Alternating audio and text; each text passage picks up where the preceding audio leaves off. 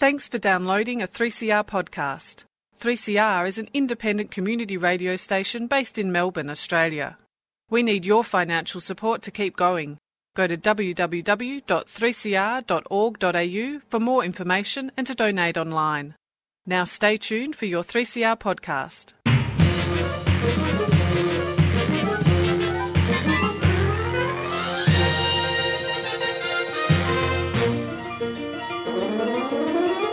Hello and welcome to another episode of Lost in Science. It is the best science that we have been able to find uh, in this in this universe, in this solar system, in this on this continent, wherever we are.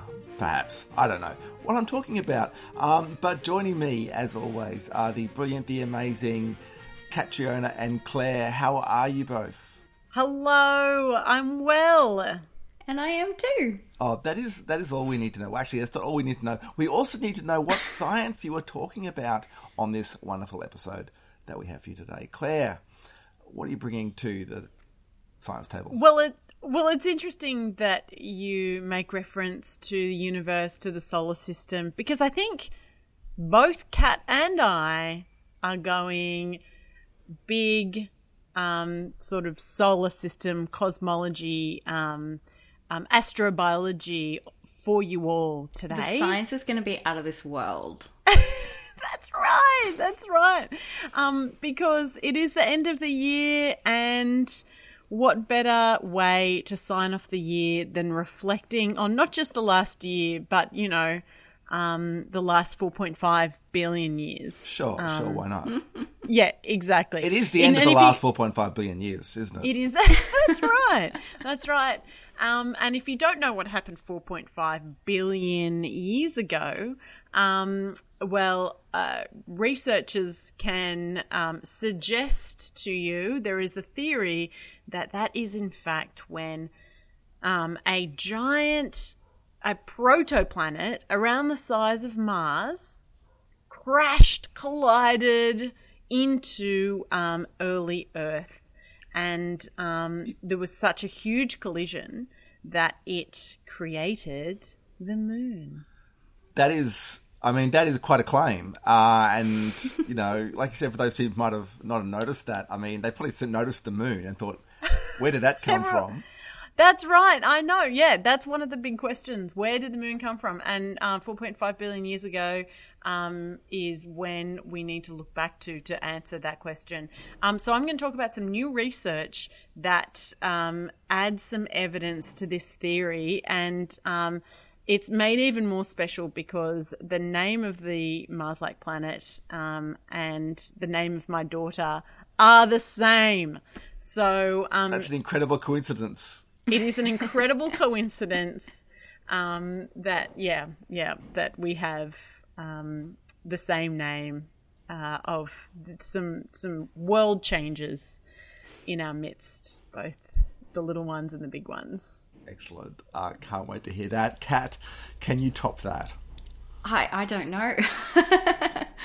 um, I think we just end there. Um, but if if we do rewind the clock, uh, four point five billion years, as as you do back then, there wasn't really much water around at least not on Earth. Not that it was exactly Earth then, and that's what Claire's going to talk about, so I won't step on your toes, but there wasn't really water in the inner solar system, the four rocky inner planets, and now we sort of know that Earth is covered in it. We can see all the water that, that's all around Earth.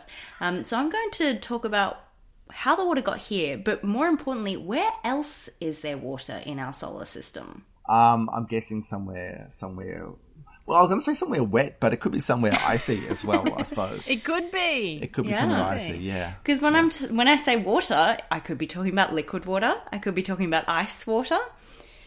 Water vapor, not so much. mm. I was going to go some say something about the, the rains down in Africa, but I think we're going further than that. I suspect a little um, bit further, yeah. just a little bit. Okay, we have um, we have some some mysteries to solve. Where did the moon come from? Where did the water come from?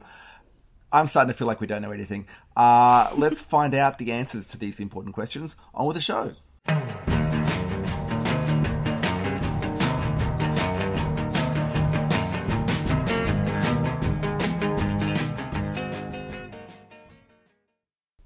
So there are some big questions about how the Earth came to be. And one question that you might have thought about when you looked up at the night sky, saw the big glowing orb that we all look at up there. Um, I'm, I'm of course talking about the moon. Maybe you've wondered where did our loon, la loon, where did our moon come from? Like, was it always there? Yeah, I a mean, celestial friend or a rabbit or a man? Was it? surely it's just been around forever. It's been as long as I remember. I mean, right, right. Oh gosh. Well, um, you know, it, in living human memory, it's always been there. It's always been accompanying us, ch- changing the tides, lighting up the night. Um, but there is new research, and I'm busting to tell you about it before the end of the year. Um, and that gives us a better understanding of where the moon comes from. Um, and the reason I'm so keen to talk about it is that the answer to the question, where did the moon come from? Um, as I said in the intro, is also the name of my tiny little daughter. And that answer is Thea. Some people might pronounce it Thea, but I pronounce it Thea. So, So I'm that's right. Thea. so that's right. So I'm going to say Thea in this story. So, Cla- Claire, your daughter, I understand, is still quite young. How did she create the moon? Well, it's just the name, Chris. Ah, okay. She didn't create the moon. Or did she? She's um she's world changing, but um mostly for her mum and dad at this stage. Let me just say, but also no expectations, Thea. Um, okay, but let me go back a little bit because the original Thea um, is the name of a Greek titan. So um, the original Thea, she was the mother of the moon, um, who's the goddess Selene, appropriate name. and she's also the um, mother of the sun god Helios. So my small child, my small daughter. Thea. She was born on the vernal equinox, you know, when the sun and the moon are equal. Um, so we thought Thea was a perfect name for her. But Thea is also the perfect name for another much larger object, um, and that happens to be an ancient protoplanet around the size of Mars.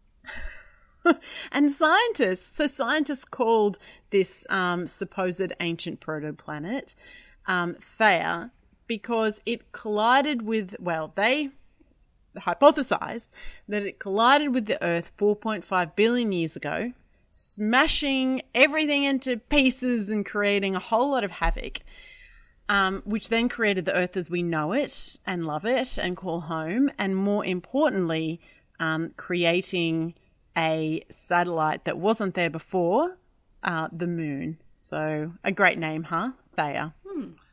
I mean, we, we have all our movies, you know, our Deep Impacts, our Armageddons, and these sort of things where like asteroids hit the Earth with devastating results. We had the dinosaurs. We know that that's you know what happened to them, but that's that's that's nothing compared to like a planetoid, something the size of of Mars. Yet no wonder it created such big changes. But what what devastation did it do to the Earth? Like what what did it do? I mean, it, it, it, just changed everything. The Earth was only 85% of its current size before Thea impacted.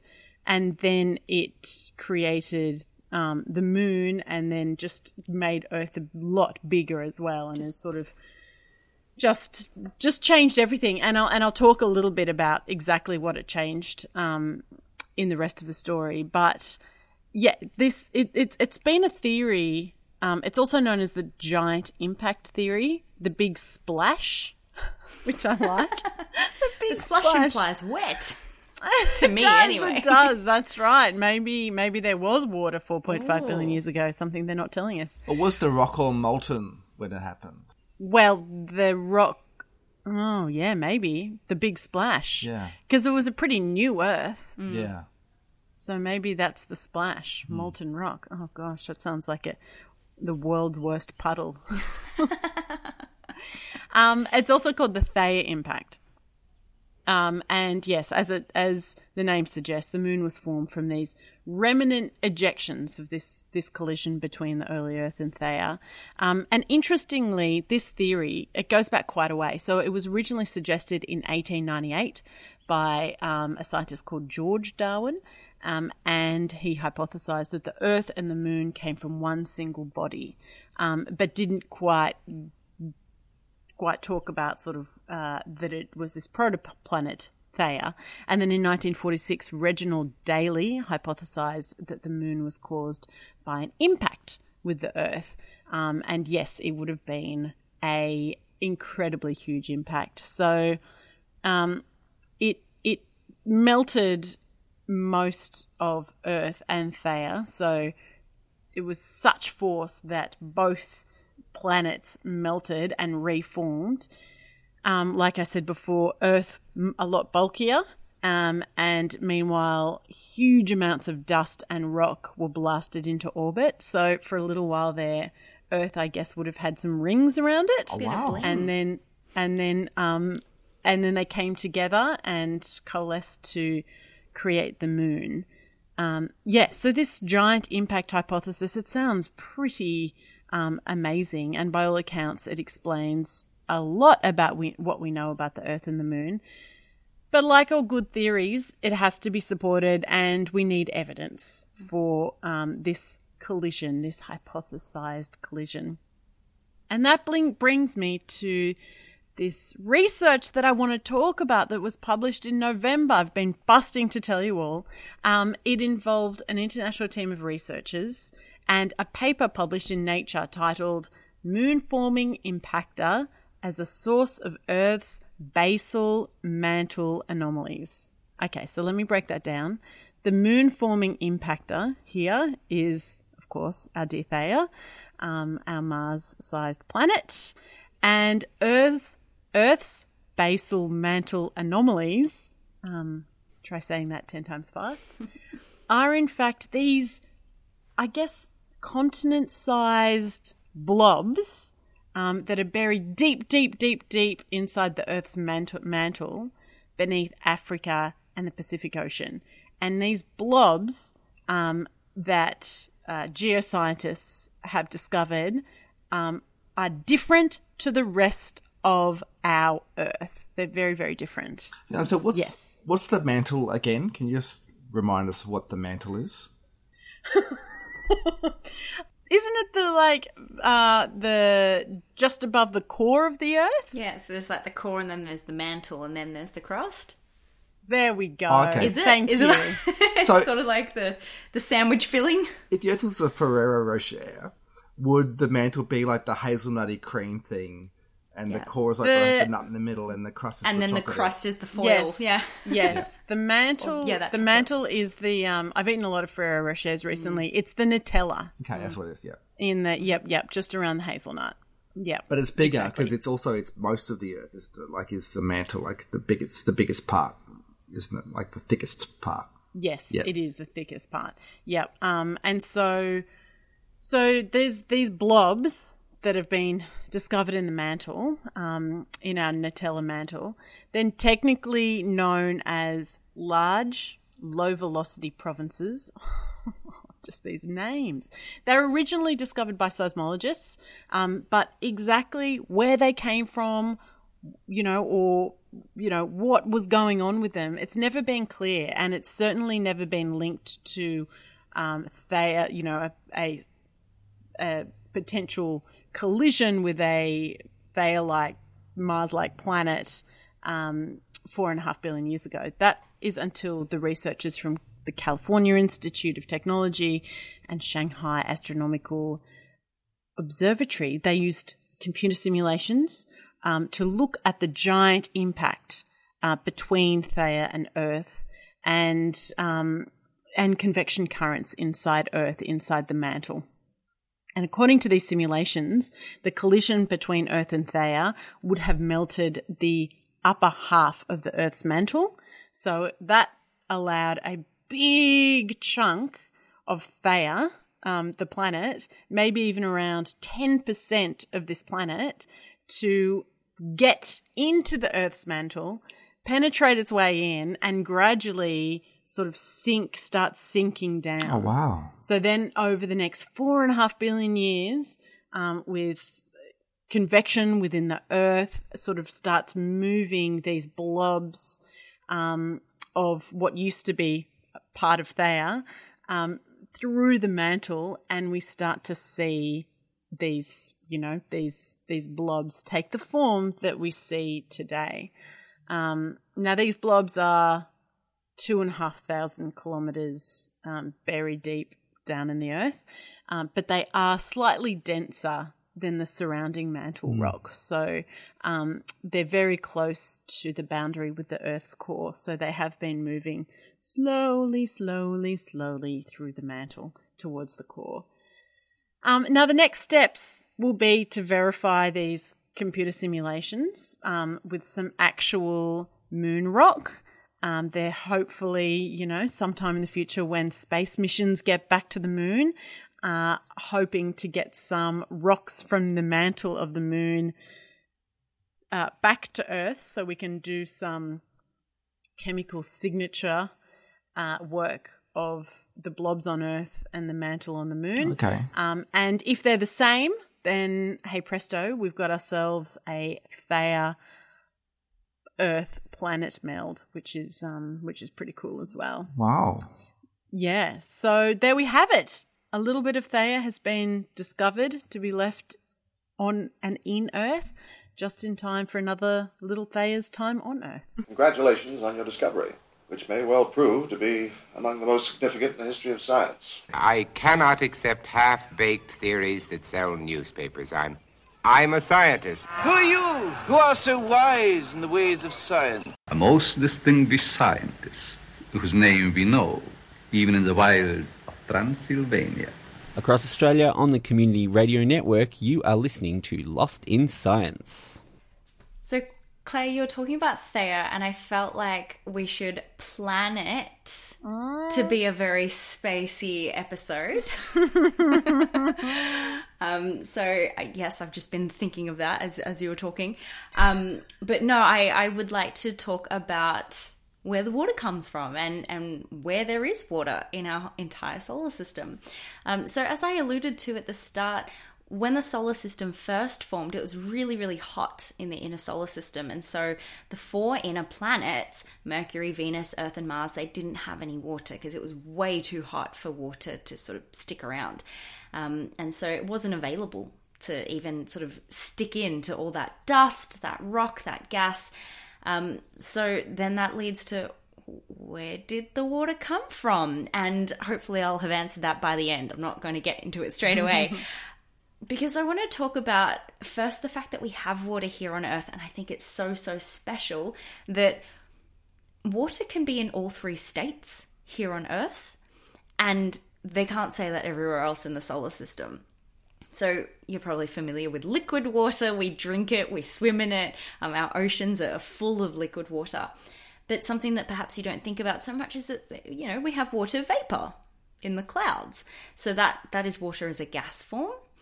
And if you go right down to the south or up north, you get water as ice form. So under normal conditions, we get water in all three different states of matter.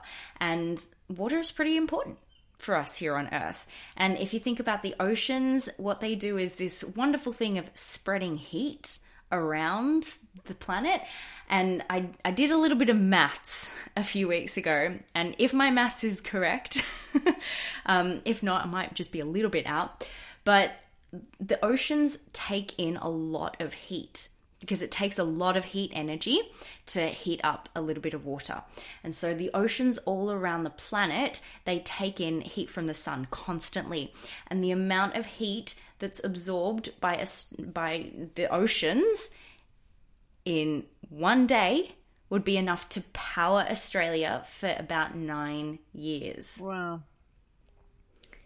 So depending on the maths, it's it's four and a half to nine years, but it's a long time. Like there's a lot of heat energy that's taken up by the oceans, and that's spread all around the planet. So the oceans are great at keeping us warm, but then also the water vapor in the air that's kind of like a blanket trapping the heat so it doesn't all just escape back out into space. And so we're not too hot, we're not too cold, and that's thanks to the water that we have here. But if we if we then go to the planet closest to the sun, Mercury, it's very very different to earth they it doesn't have oceans it doesn't have an atmosphere and so because of that it's not it does not have good temperature control.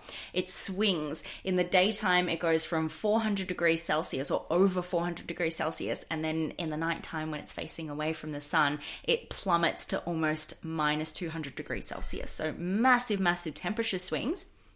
But something else that's different about Mercury to Earth is that Mercury is not on a tilt. So Earth is on a little bit of a tilt 23 degrees to be a bit more exact. Um, but it's because of that tilt that Earth has seasons. That's why we get a little bit hotter in the summer, a little bit colder in the in the winter time. But because Mercury doesn't have that, its poles are constantly very, very, very cold. Kind of like our poles, except our poles still do experience summer and winter, whereas their poles are just constant kind of winter winter conditions, or at least Mercury's version of winter. And so it's just really cold all the time. And so people thought, what if the craters in Mercury that are permanently in the shadows, that never get sunlight, maybe they have water. And so when um, a particular radio telescope back in 1991, the Arecibo radio telescope, it used radar and it it sort of looked for patches and it saw some kind of shiny, highly reflective patches in the North Pole of Mercury. But we didn't really know what it was. We're just like, oh, okay, that's highly reflective. Cool. And then it wasn't until Messenger, which was the first and actually still only spacecraft to orbit Mercury. We've had spacecraft go to Mercury, but this is the only one to orbit it. And so this was 2011 to 2015 that it orbited Mercury. It saw in the North Pole, in those craters, where we'd seen that highly reflective sort of surface, it was ice. It's water ice. Um, so Mercury does indeed have water ice in the pole. Well, at least we know in the North Pole, Wow. right in the shadows where it's almost minus 170 degrees always. Um, yeah, a little bit of water. Even the planet closest to the sun, yep, tick.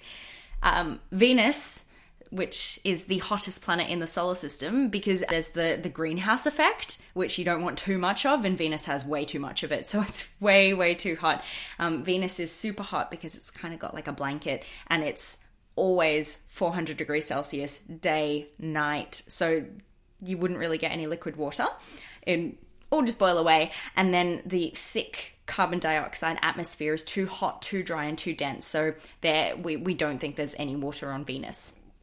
Um, so no water there, but as we continue on our journey, very very similar to Mercury is our moon. So we're coming back towards Earth this time, um, and in the South Pole and and perhaps North Pole as well. We also think that there is water ice in again craters that are hidden from the sun, really really cold all the time, and previous moon landings, so the Apollo missions, they've all landed kind of around the equator because it's been easier to land there. I'm not saying it's easy at all, but easier to land on the equator than heading to the poles. And so now with the new Artemis, Artemis mission and with you know other missions from other space agencies as well, people are hoping to go to the poles because there could be permanent water ice in those craters there.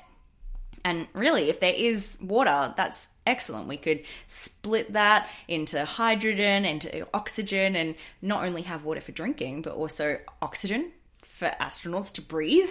Um, and we can even have rocket fuel. So that's pretty pretty nifty that there's water on the moon. Um, Mars, Mars did have an ocean three billion years ago. Not too long ago. No, pretty long ago.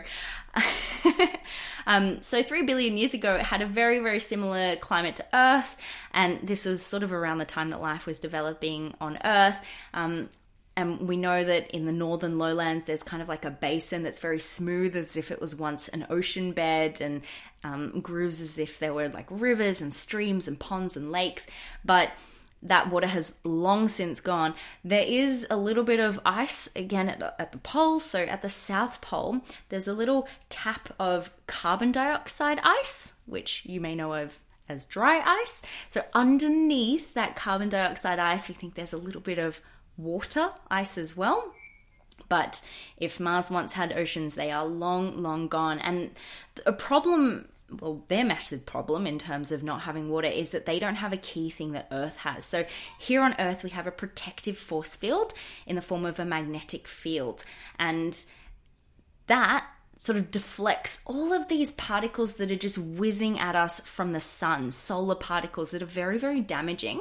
And so they strip away the atmosphere of Mars. So Mars has a very, very thin atmosphere compared to Earth, whereas we're just protected by that magnetic field. And because it lost its atmosphere or the atmosphere deteriorated, the water just goes out into space. There's nothing to sort of keep the water there on Mars. So goodbye, water there. Um, and I just want to move on to two more plates or two more planets, Uranus and Neptune, which you might be familiar. They've got that blue color, which is is quite beautiful, and that's because their atmospheres are made of hydrogen and ammonia. um, and also methane. It's the methane that gives them the blue color. And in the cores, we think it's a, a very, very hot ocean of ammonia and liquid water and methane. So I kind of like to think of it as you'd be swimming in uh, wee and farts. Because ammonia is in wees and methane's in farts. Um, but yeah, super, super hot oceans that have retained the heat from when Uranus and Neptune first formed. So there'd be oceans like wow. 5,000 degrees Celsius. Very, very hot. So Europa for Jupiter is, is a big one that we know of that has water, and it actually has 2.4 times the amount of water there than we have here on Earth. And Titan, one of Saturn's moons, has 11 times the amount of water that we have here on Earth. Um, and everyone sort of knew that Titan would be exciting because it's sort of um, got a nice atmosphere that's set up to have a lot of water. Um, so Titan was kind of a, a given. But Enceladus is another moon of Saturn that was very small, and everyone thought it'd be boring. But there are plumes of water that are coming off Enceladus. Enceladus is like spurting out jets of water that Cassini, the spacecraft that was going around Saturn, sort of tasted. And that water that's coming off Enceladus actually makes Saturn's outer ring. So Saturn's rings are 99% water and a lot of the outer ring is coming off from one little moon. So, yeah, lots and lots of water out there in the solar system on different moons, different planets. Heaps more water than here on Earth. And how did the water get here? Well, we think it's actually because there are lots and lots of bits of rock out there that have water, way more water than Earth. We think the asteroids came along and dumped water on us. we know that like comets and those sort of things have water in them. I believe some of the um the missions to to asteroids and comets and things have found signs of water ice mm. and water in the rocks there, like you're saying. Yeah, totally. So, like Ceres, for example, which is a dwarf planet, but like a massive bit of rock, that already has, it's tiny compared to Earth, but has more water than Earth. So, if something like Ceres came down and, and dumped all that water, that's mm. probably where we got it from. Um, comets and asteroids are a little bit different. They do have different water, so we think that it came from asteroids rather than comets. But that's just a sort of technicality. All I can imagine is is an asteroid with a big bucket, just like coming down and like yeah, just dump, just dump. like you know the ice bucket challenge on the top of Earth. Now it's amazing. Ta-da! Here you go. Here's your water.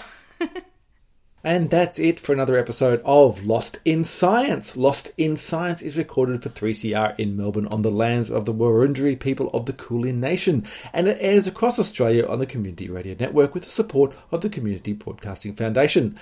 We would love you to get in touch with us. You can email us at lostinsci at gmail.com or you can find us on Facebook, we're Lost in Science on 3CR, or on Twitter, where we're at Lost in Science 1. You can find us on your favourite podcast app, where if you get the chance, please give us a good rating and review, as that will raise us up in the search rankings so other people can find the science or you can listen to us however you listen to us now, where the same time every week, Claire, Stu, and Chris get Lost in Science!